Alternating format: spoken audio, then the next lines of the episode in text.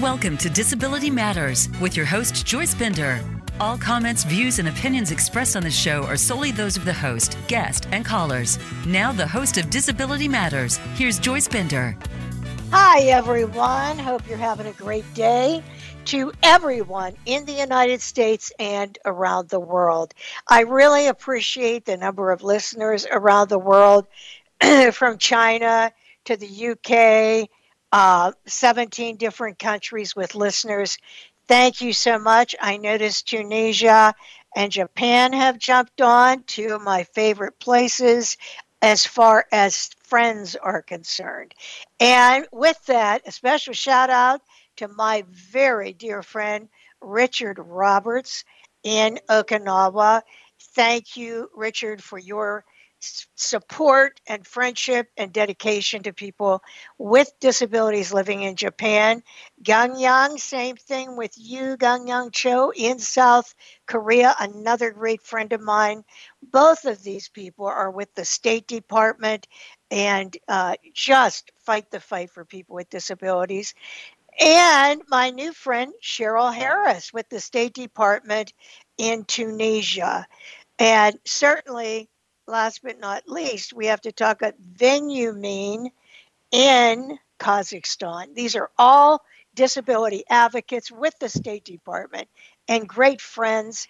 Uh, you know, if you're in another country, remember, one person can make a difference. Spread the news. I can tell you're doing that in China, so keep sharing this news with everyone. Hey, Yoshiko, special shout out to Yoshiko Dart you know, I say this every show. So if you're wondering, why do you do that?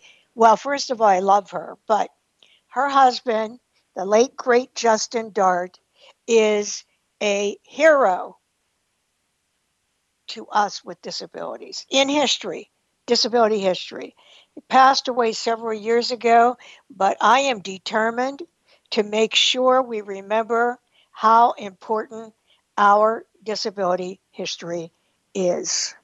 And thank you, Highmark, for being an ongoing lead sponsor of this show. And Morgan O'Brien. Oh my God, this man, CEO of Peoples, and now he's working in so many areas, new chairman of Robert Morris University. Um, he himself is a sponsor of this show. That's how awesome he is. So I talked about Highmark. I love Highmark. And here we are today with one of my friends from Highmark, who I just think so highly of. I'm so blessed I met Josh Verdi. He is in Enterprise Labor and Employment Counsel for Highmark Health, and he's on the board of directors of Bazelon Center for Mental Health Law uh, and, and, really is just getting going as a uh, advocate in that area. So, Josh, welcome to the show. Hey, thank you, Joyce. It's good to hear your voice. So, Josh, for you know, we have listeners around the world, uh, and of course, the United States. So they know a little bit about you. How about if we start by sharing a little about your background and what led you to law school? Oh, sure. Um, so, Joyce, I grew up in New Castle, Pennsylvania, about an hour north of Pittsburgh, um, and right on the Ohio border. So, Youngstown, Ohio, is kind of the city that I looked to when I was growing up, and you know, it had that it had that old steel mill, blue collar feel. You know, everybody's you know parents did the same thing and kind of made the same money, and it was a really neat place growing up. Um, you know, people talked about the better days that were behind and that, you know, you really had to apply yourself to, you know, kind of change with the way the world was changing. So there's a lot of encouragement and a lot of people, you know, trying to get you to see new ways from maybe what they have seen and to try new things and to, uh, to, to bust out in another, you know, a number of ways, um, academics or sports or the arts and um, a really fascinating place to to grow up. Um, I know that it's seen better days, but I always look fondly on my upbringing. Um, in terms of law school, I, I, I think that I'll give my age away with this, but uh, it, it kind of, you know, I, I, I wanted to be a lawyer because of uh, Michael J. Fox or uh, specifically Alex P. Keaton from Family Ties. That that that um, you know buttoned up, uh, sophisticated person um, who kind of could talk as their main their main skill. Um, I've always wanted to talk to a living. The two things that I'm passionate about were you know kind of making my voice heard where you know others didn't want to necessarily uh, to to do that and to um, to, to you know to just be able to uh, do different things and have an interesting go uh, and learn a lot and have an effect on the world.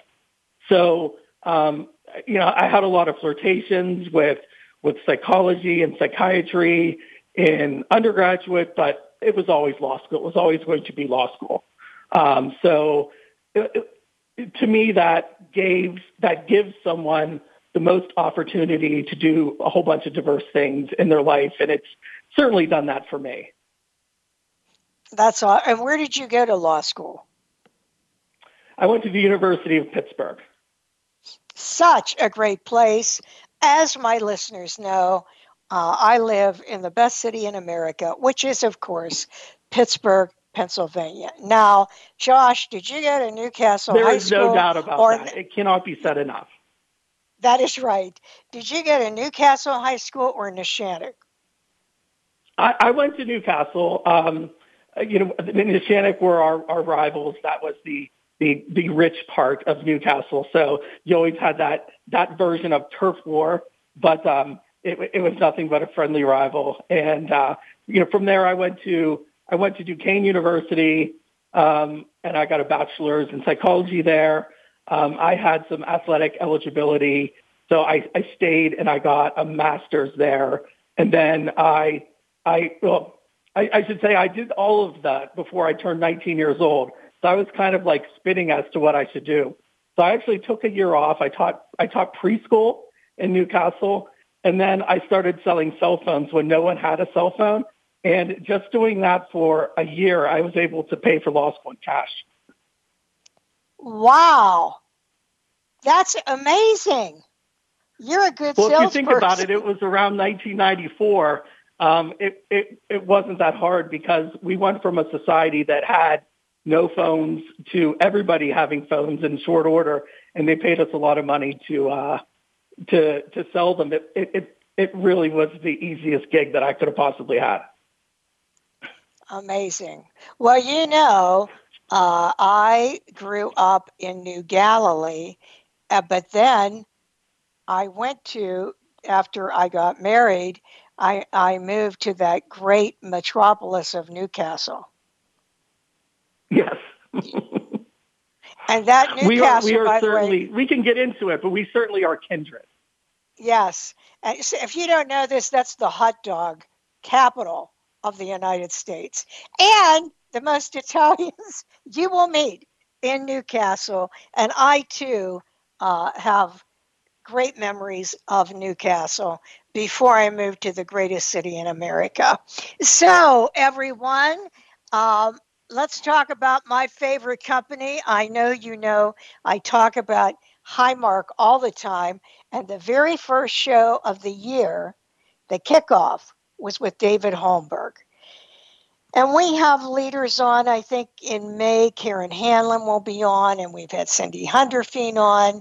Uh, I love this company because they don't just talk about it, they really do hire people with disabilities. So, Josh, what attracted you to Highmark? You were with a law firm. So, what, what, attracted yeah, so you? When, when I got out of law, when I got out of law school, I was with uh, Reed Smith in Pittsburgh, which was just a dream for me. Um, and it, it, was a wonderful experience. And uh, for reasons we'll get into as the show progresses, um, I spent 16 years there and decided that um, I was going to do what so many lawyers do, which is go in-house to a company. And you know, for any lawyers who may be out there, you really have, if you're in a large firm, you have like one awesome opportunity to jump from your firm to a company and, and, and hopefully build a great career there.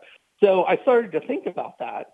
And, and when I started thinking, it, it, really was a no-brainer. Like you want to work not only somewhere that will value your talents, but um, makes a difference in the world. And um, you know, Highmark is so important to the citizens of Pennsylvania, West Virginia, Delaware, and now upstate New York. Um, like I knew I could practice my trade there and that Highmark would also give me opportunities to fly in a whole bunch of different directions and allow me to pursue um, pursuits that were personal to me because of the opportunities that it has, because of the status of the community, because of the people there who are so um, connected in so many different ways. Um, I've now been there about seven and a half years, and all of that is true. Um, I've I've gotten to serve boards in the arts, in in athletics, and with the Bazelon Center, which is really um, uh, to me a career milestone. So, uh, in addition, you know, I as an employment lawyer, I get to um, if Highmark is taking care of all of the individuals in our footprint, I get to take care of their employees, um, which is just a really great way of of saying it. Um, I get to make sure that they're they're they're they're treated the way they should be, that everyone is treated you know fairly, that we defend ourselves uh, you know against the, the the world when we need to. Um, it it really is a full legal experience at a wonderful company. So the the decision to jump from Reed Smith to Highmark has has paid off for me in droves. Yes, that's wonderful. And I just want to say again, for those of you listening to the show, Highmark really does set the high mark for other companies to follow when it comes to hiring people with disabilities and providing quality of life. I mean, you know, Highmark has stood by my side for 26 years, every CEO. So that is why I have so many people, and they'll say, Oh, this is so wonderful what you're doing. And I'll say, Really? Hire someone. Because that is where the rubber meets the road when you hire a person with a disability. So, uh, Josh, yeah, I mean, the, the, about- the, the, num- the number one thing is to live it.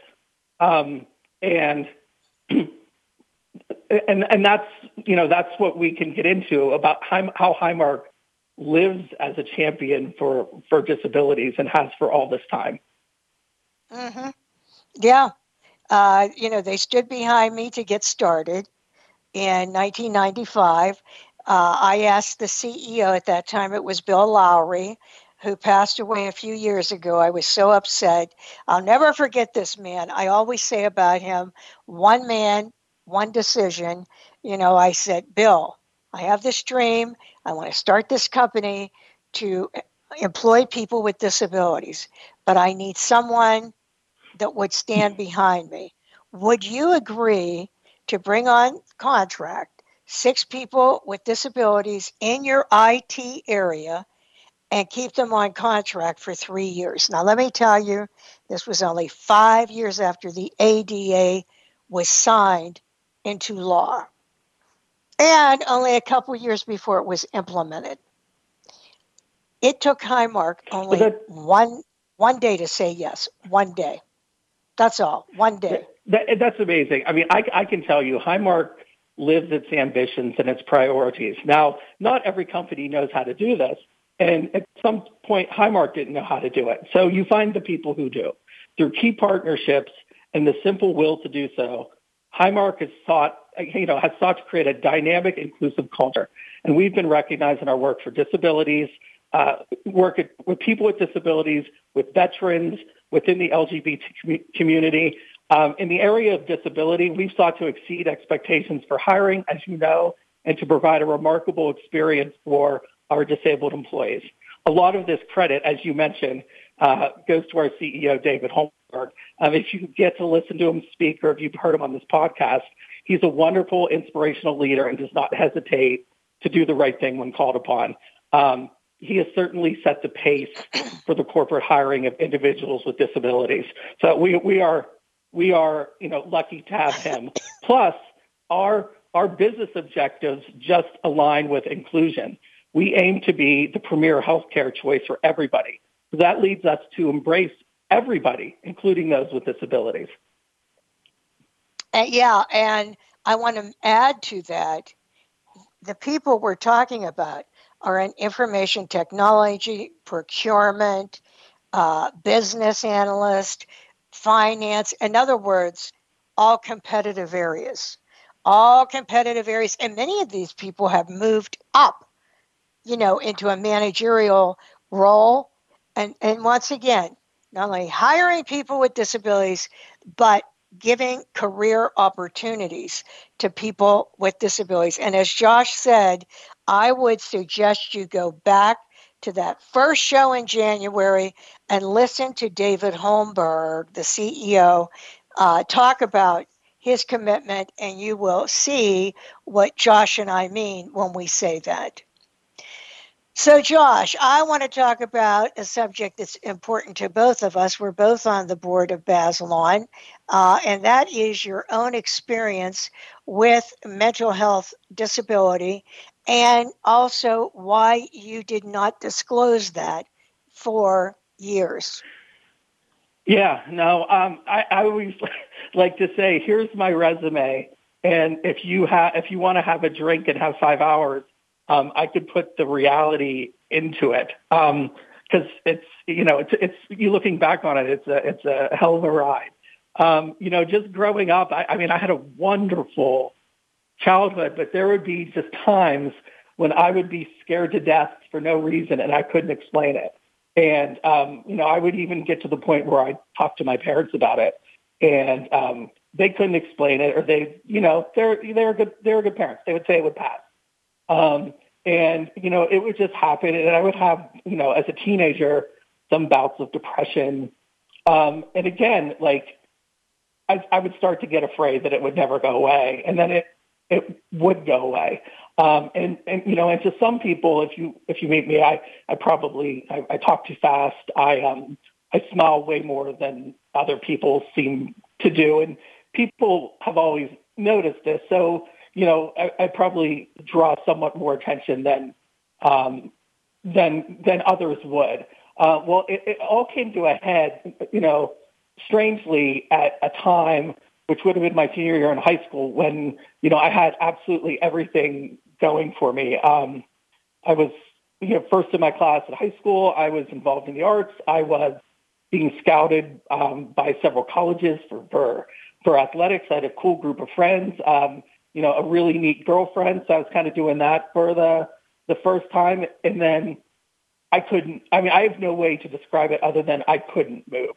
Um, I I was I just became afraid that I was going to just be dead, and I didn't know why. And I stopped sleeping, and I stopped eating, and I tried to ignore it because I thought it would go away, because it always had gone away, but it didn't seem like it was going away. Um, you know, to the point where after a while, you know, I tried to tell my parents about it, where and, you know, and they were they were like, "Oh, you know, you think too much, or don't worry about it. You just have a lot." going on, like your future's in front of you, um, and it's it's scaring you. It's normal, and I'm like, I, I'm really, you know, I've been preparing my entire life for that stuff. This this isn't that, um, and you know, it was the 80s or, or the early 90s, and you you just didn't go see people. I, I don't think I ever thought about seeing anybody. I, I just thought the boldest thing that I could do was like tell my parents. Um, and then, you know, a couple months later, it was a really bad time. Again, it just like went away overnight. And, and, and, it, you know, I changed everything about myself. Like I, I didn't, schools that I went to look, look at, I didn't apply to. Um, you know, um, Cornell was my number one choice. I got a scholarship to go there. I didn't even entertain going there. Um, I ended up going to a school which I love, Duquesne University, um, for the reason that it was an hour from my house. And then if I needed someone to come get me at two in the morning, someone could come get me. Um, and I never came home. Uh, and I did great, but the fear of it um, kind of dominated the next part of my life. Um, like I said, I, I, I didn't understand it. Um, I completely understand what it means to be bipolar now, but it just seemed like, you know, in your 20s, you do the Jack Kerouac thing and you, if you get sad, you get in a car and you go drive somewhere or you know you you you disappear for a little bit or you just keep moving um, and you throw yourself into everything and then i i kind of started to learn that no one else does that um, no one else I, I know does you know is doing this like people think that their their mind's not like cranking 24 7 um, and I, I started to figure out there was a hell of a lot more going on so um, you know I, I figured out i was bipolar and um, I, I actually didn't get treat. You know, I didn't get treatment until I was 30. At another like amazing point in my life, on the eve of my wedding, and um, great things happening for me at work. The exact same thing happened. I was so happy, and then I just fell. Um, and then I, I found a, a very skilled therapist who uh, put me on the right path. And you know, I'm, I'm like so many other Americans. I take about seven mental health drugs a day to have a remarkable life.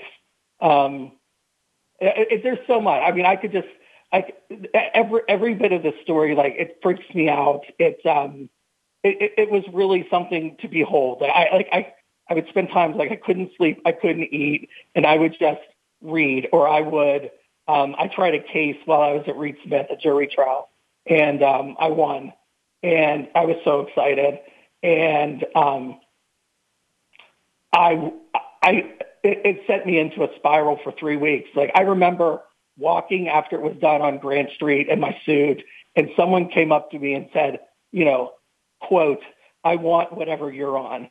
Well, he didn't want what I was on I spent the next three weeks, like walking the streets of my neighborhood, um, taking a shower uh, at five in the morning, and then driving back down Pittsburgh to go to work until I just fell apart.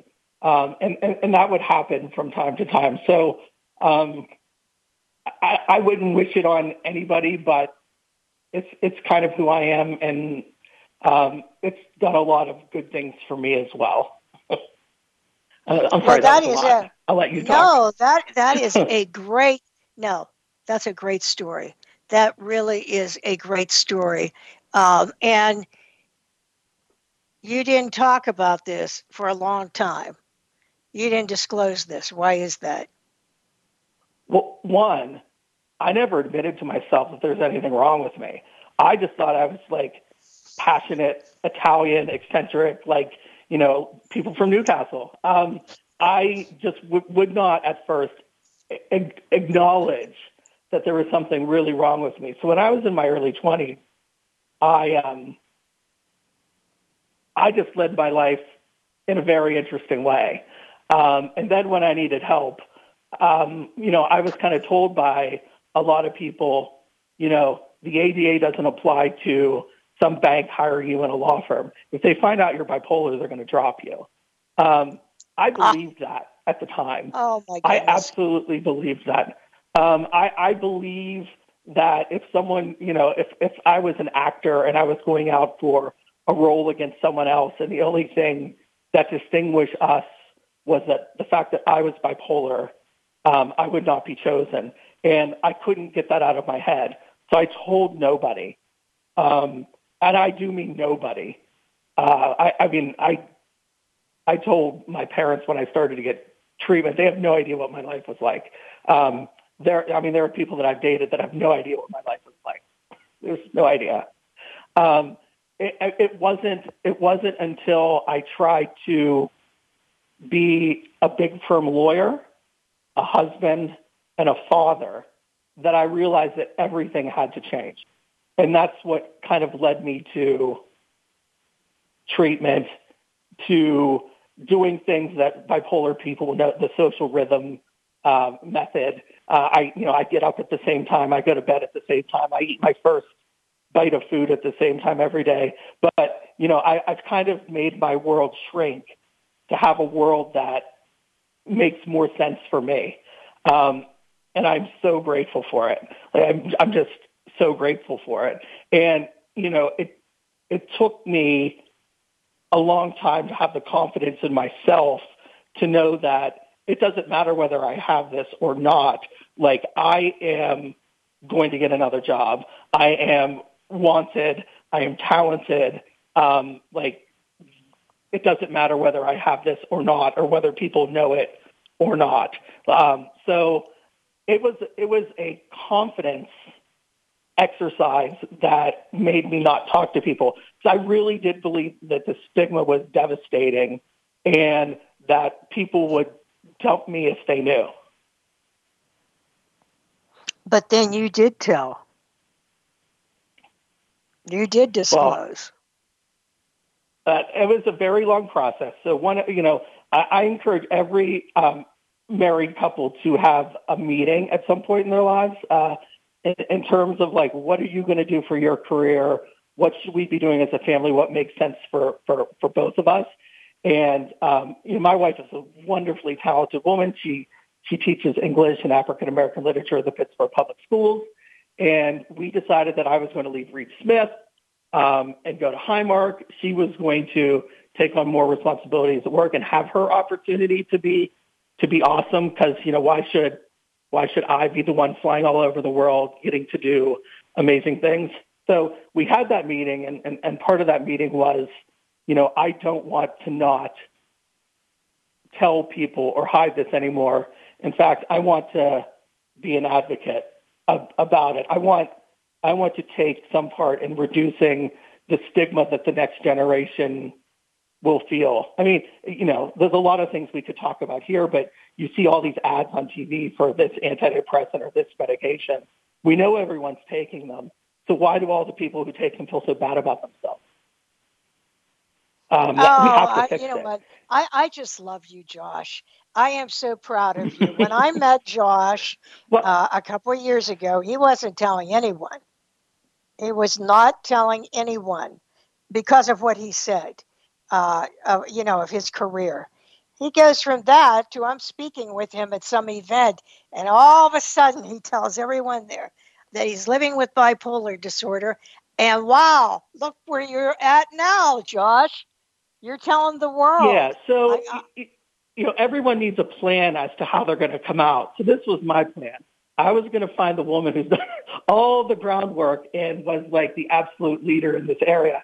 So Joyce would show up at Highmark, you know, um, to speak every once in a while. And I think it took me three times slipping her my card um, before um, she called me and invited me to breakfast. And that's one of the best things that ever happened to me as far as this part of my life um, because you like you really need help navigate. Like I, you know, I, I could talk in front of everybody. I've been doing it all my life. Like I, if I'm going to do this, if I'm going to make an impact, um, you know, I need a guide, and there's no better guide than Joyce Bender. Oh, you are uh, the feeling I have for you is only admiration and love, Josh. And I, I hope if you're a young person or anyone listening to this show right now and you are dealing with mental health disabilities and you are trying to deal with this on your own, don't do it. And don't be ashamed. Oh my. Josh, Josh, yes, please don't do it. Successful, the, the, yeah.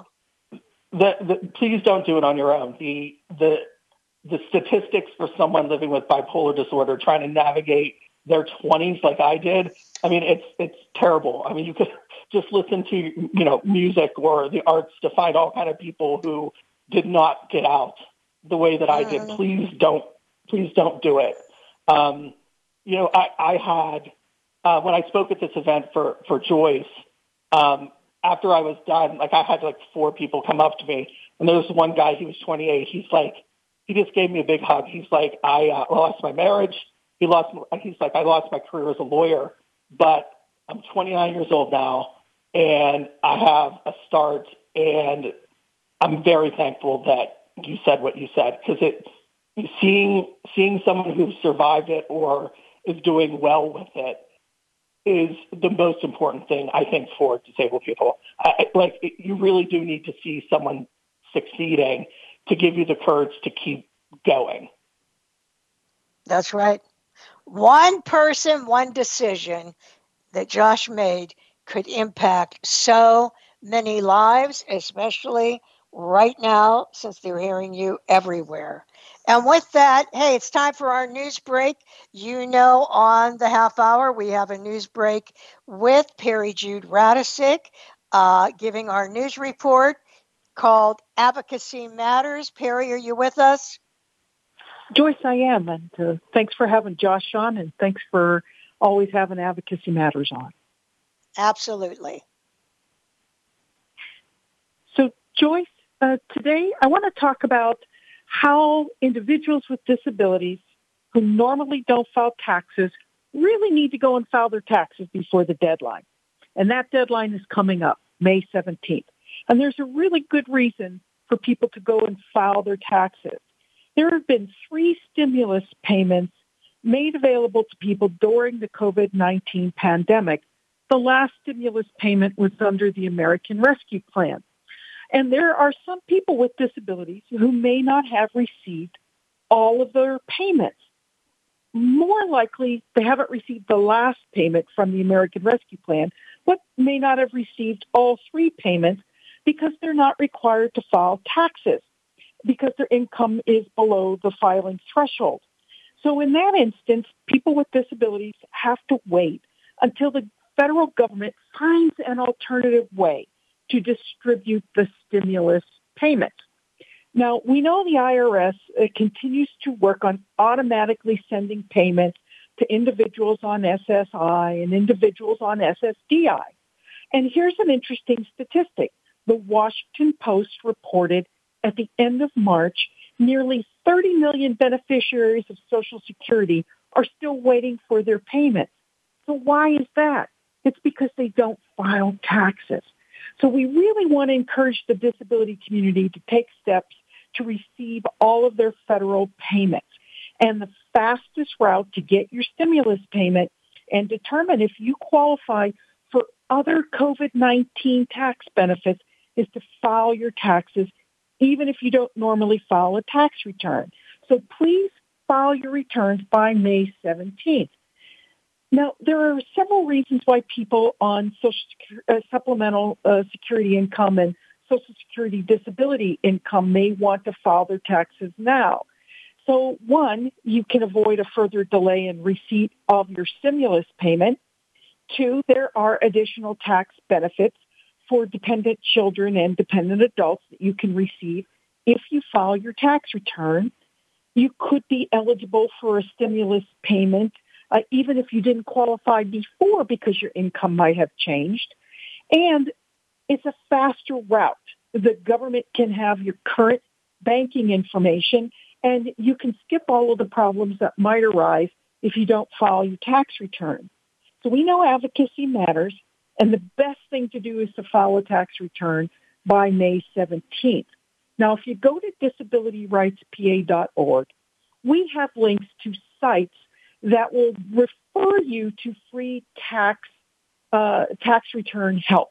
The IRS has a free tax preparation referral program, and so does the AARP. So go to disabilityrightspa.org, get all of this information, and make sure you go and get your free tax help to file your return by May 17th. Yes, that is great advice. Perry, why do you think that is that so many people do not file their taxes from the disability community? Do you think that maybe has something to do with people with significant disabilities uh, having difficulty even getting out of the house? What do you think? Well, that's certainly, uh, Joyce, I think that is certainly a good reason why people with disabilities who are below the threshold to file income taxes don't file. It's possible that they find the return cumbersome. Maybe it's not in plain language. And you're right.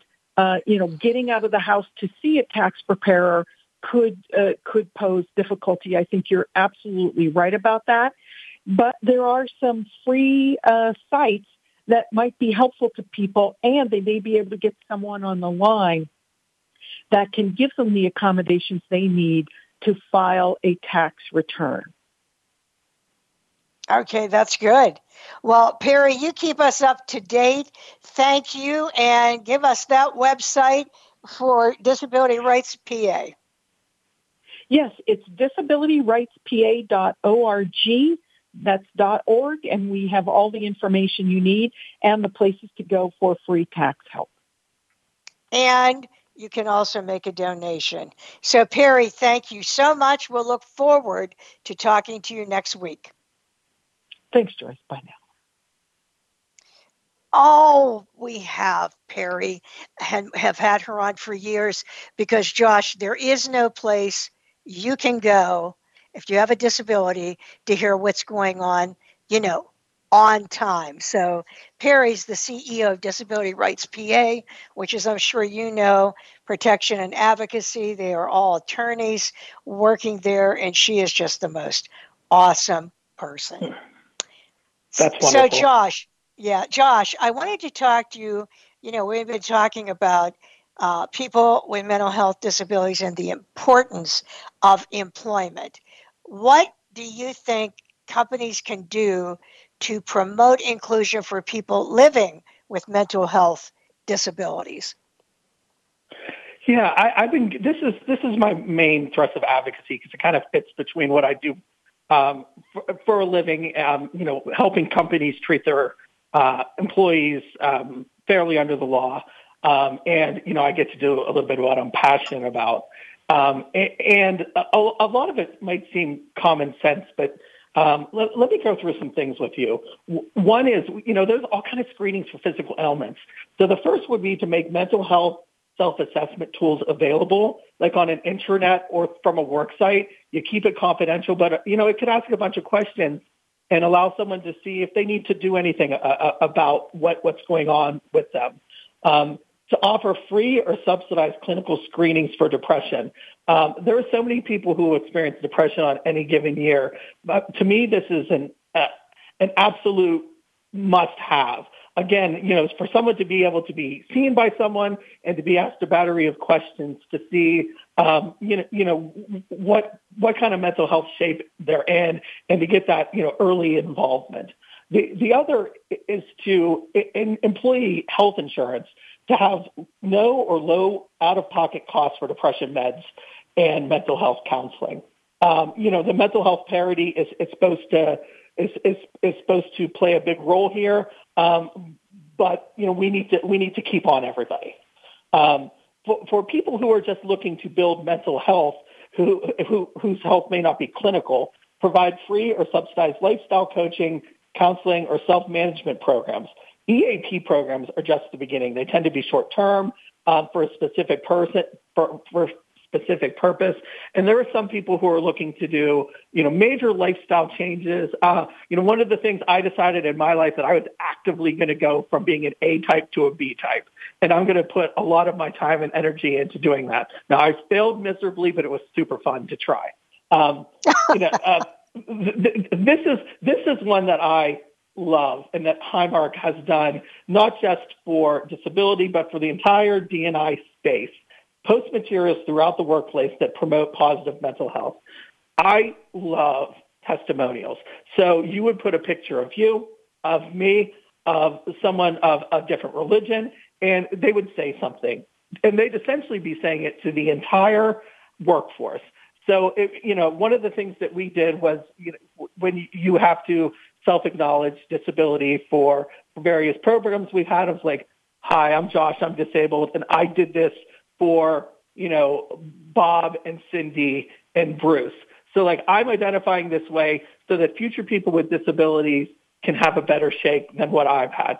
And it is it, that is living inclusion. So it's one thing to, to talk about it. It's another thing to have it on your elevator doors, in your hallways, on your internet so people could see that we actively care about one another um, and that we are we are talking to one another about our specific situation, whether it be, you know, again, race, religion, sex, disability status, veteran status.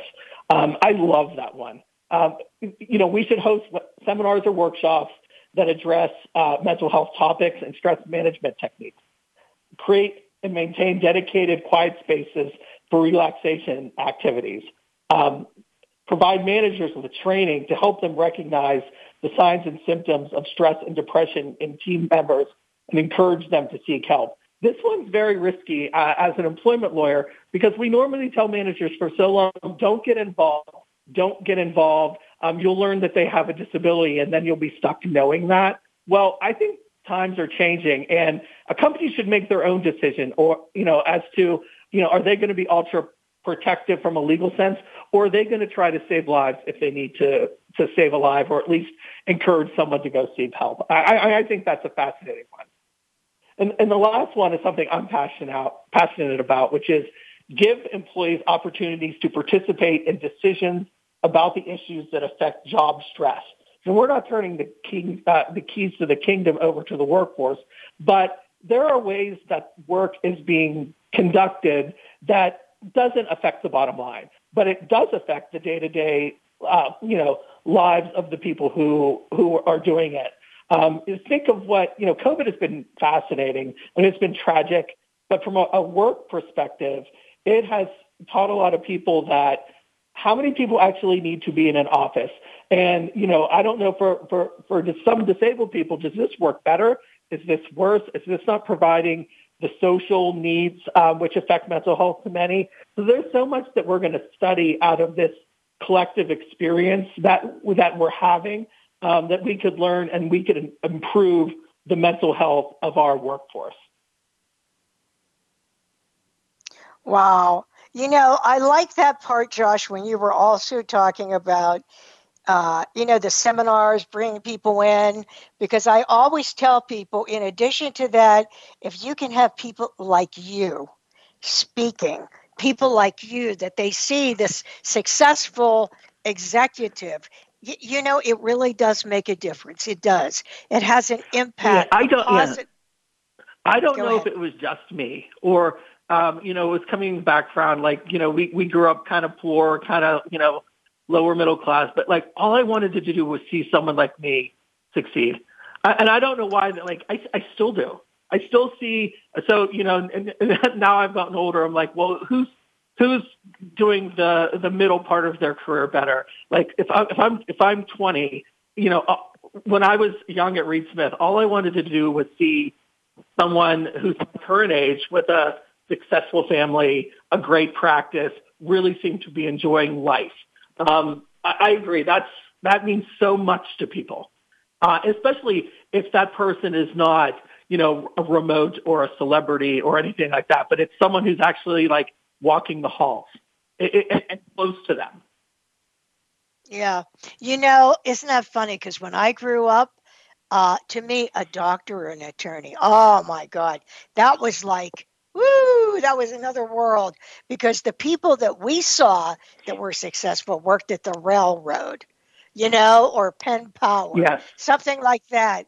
It's amazing because I too did not grow up uh, privileged, but uh, yeah, that's true. That is so true. So, Josh, how about Bazelon Center for Mental Health Law? You're now on the board. Uh, will you tell us, share with our listeners, why you believe what Bazelon does is so important? Because they're going to do what I can't do because I'm only one person. Um, and they do it better than anybody else does.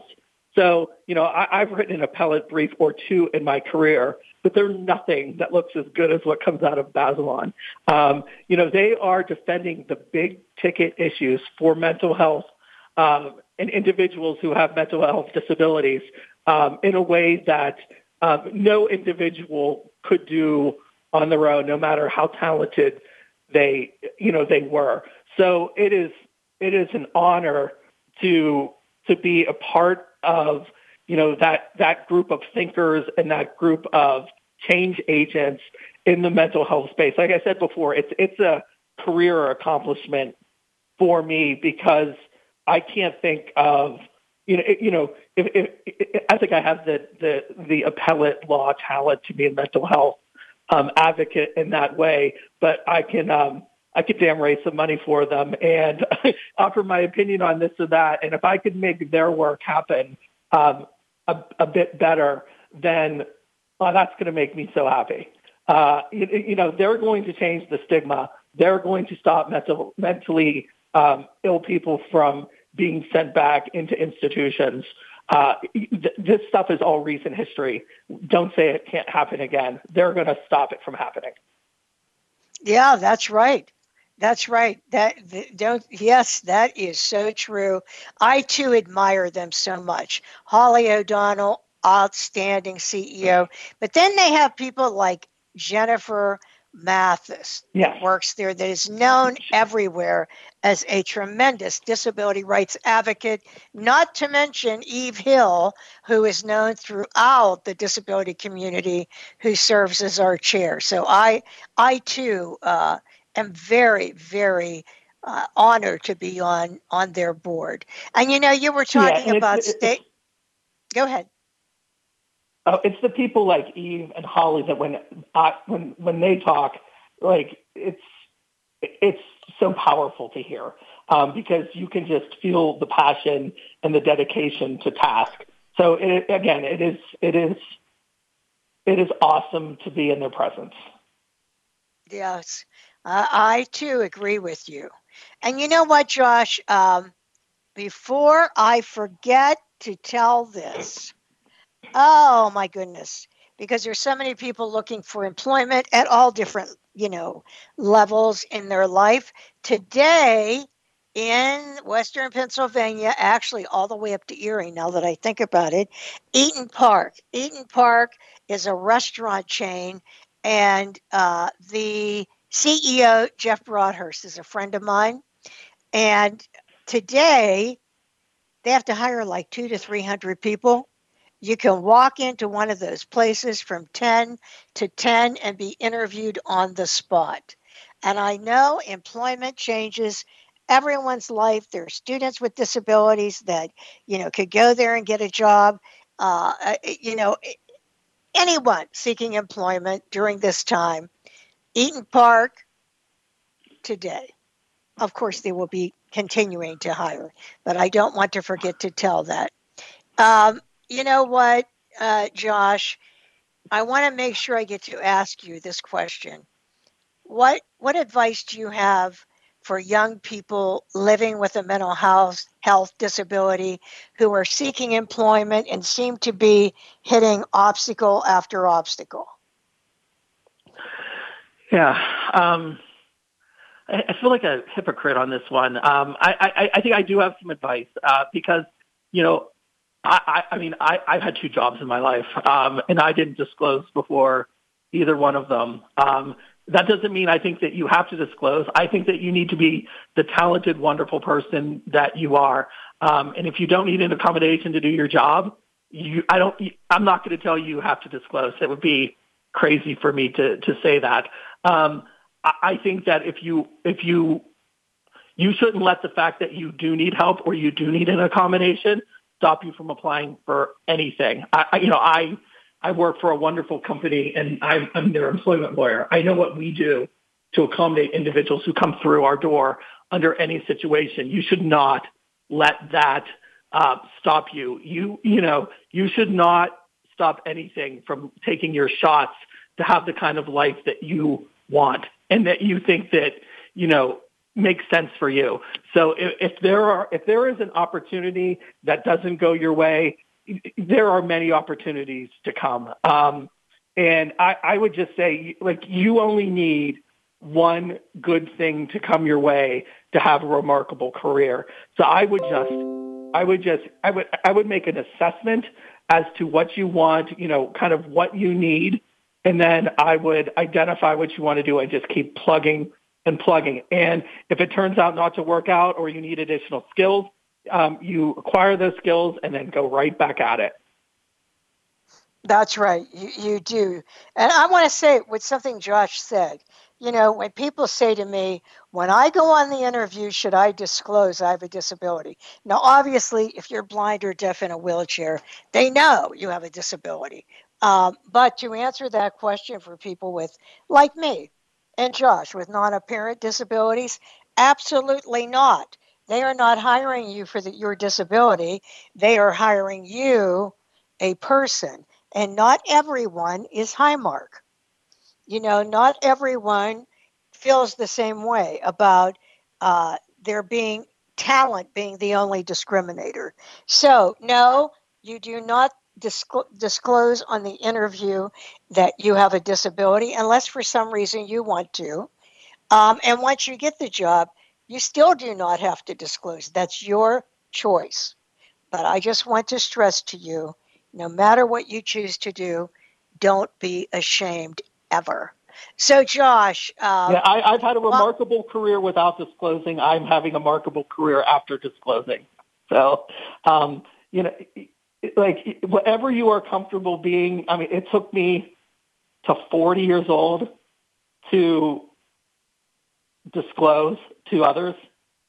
So, I mean, I'm not the one to be giving this advice, but I, I, I guess I would say be who you want to be. And if you if you if you need to live authentically with your disability, please do so. If you if that's just a, you know if it's just a part of you, um, and your your your talent, and you have what it takes, you don't have to do anything you don't want to do. Right. That. Oh, I agree with you. Be you, but don't be ashamed. All right. Well, Josh, before we close the show, you know, you obviously have been impacted in your life. You have such passion uh, and success. You know, you grew up in a city that's not like uh, being in a privileged area, and yet look how successful you are. So my question is, who who is your role model? So my, you know, and this I I got so much more of this when I started working for, for a company than with a law firm. But I, I, I see people of all walks of life, and there are so many people who just get out of bed in the morning, they shave, they shower, they get some coffee, and they go to work, and all's right with the world. My role models are not those people. My my role role models have a lot going on when they wake up in the morning. A lot of them don't want to get up in the morning. Some of them don't want to be when they get up in the morning. And they still get up and they still get ready for work. And then they look out the mirror, look at a mirror or look out the window, and then they're ready for whatever challenge awaits. It might take them longer. It might take a lot of convincing themselves to face the day, but you know, we know that's what being someone with this disability means.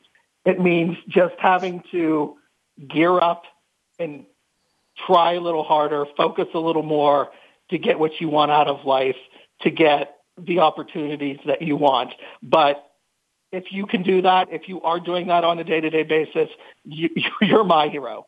Uh, and, and you should have empathy for any person who can get out of bed and face the day. Um, I, I don't know what else to say other than that. Oh, no, I think that's very powerful what you're saying. And, you know, those, you know, just as you said, I, you know, I have employees that get up so early when they have to use access. Right now, everyone is working from home, you know, with this new uh, work, work life that everyone's going through. But when we go back to work, or when when some of us, because uh, it's going to be different, even with my company for everyone. But oh, when people had to get in there to work that use a wheelchair, they were getting up at 4:30 in the morning to get ready because they want to be late. So I know exactly what Josh means. I agree with that. And Josh, I could not thank you enough for being our guest today. Joyce, anytime. When I met you, I never thought there'd be a 14 month period of time when I wouldn't see you. So I, I hope um, I hope this doesn't stay too long. It won't. And hey, we end every show with a. And today, it has to be Judi Chamberlin who said, "Choice, not force."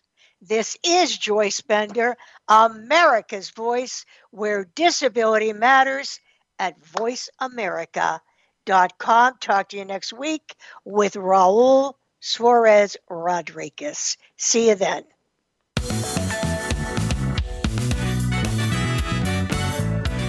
Voice America would like to thank you for tuning in. Please join us next Tuesday at 11 a.m. Pacific Time and 2 p.m. Eastern Time for another installment of Disability Matters, right here on the Voice America Variety Channel. We are the leader in live Internet talk radio. voiceamerica.com.